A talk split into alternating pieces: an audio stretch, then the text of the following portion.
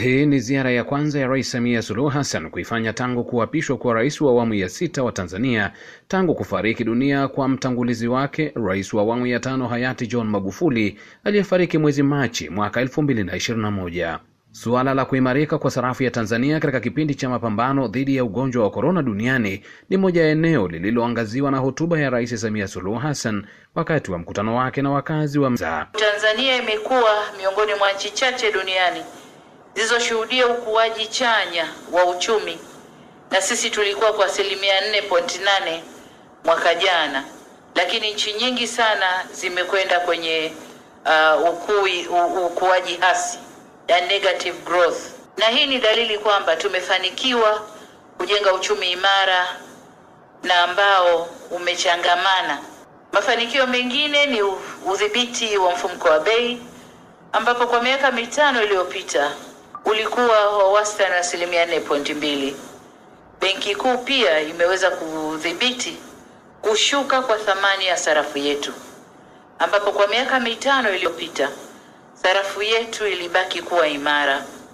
Mwaka elfu mbili kumi na sita kumi na saba thamani ya kubadilisha dola ya Marekani ilikuwa ni shilingi elfu mbili mia mbili na thelathini kwa dola moja, lakini hadi kufikia mwaka wa fedha 2019 2020 ilikuwa shilingi 2200 ile ile na 95.5.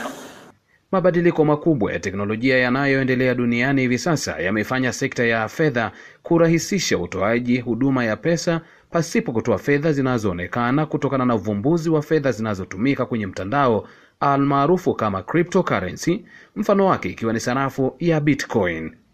Rais Samia Suluhu anakazia akitoa darasa kwa Benki Kuu ya Tanzania. Kama mnavyofahamu, tupo kwenye mapinduzi ya nne ya viwanda yanaongozwa na teknolojia ya habari na mawasiliano, yaani TEHAMA. Maendeleo haya yameleta mambo mengi duniani. Kwa mfano, kwa upande wa sekta ya fedha, tumeshuhudia kuibuka kwa sarafu mpya zinazotumika kwa njia ya kimtandao, yaani blockchain au cryptocurrency.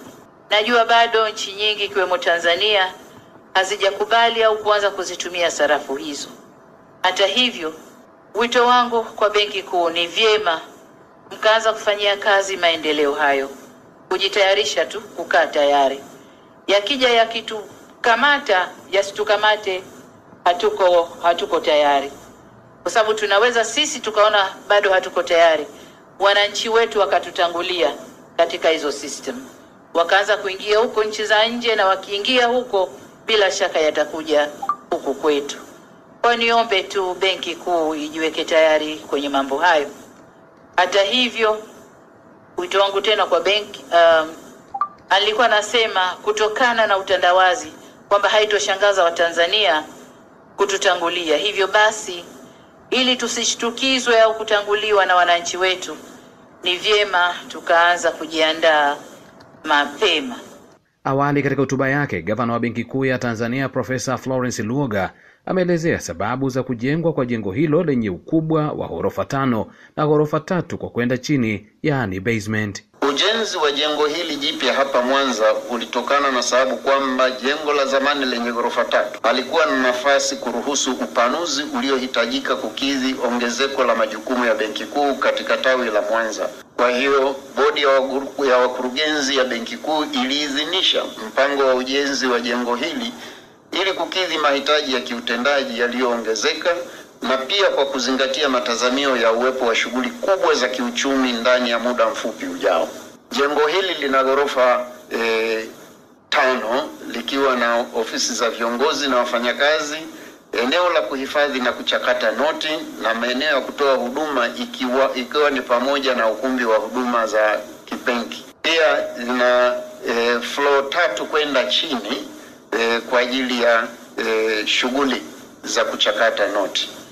Mradi wa ujenzi umekamilika kwa gharama ya shilingi bilioni 42.1 ambazo zimegawanyika katika sehemu kuu mbili.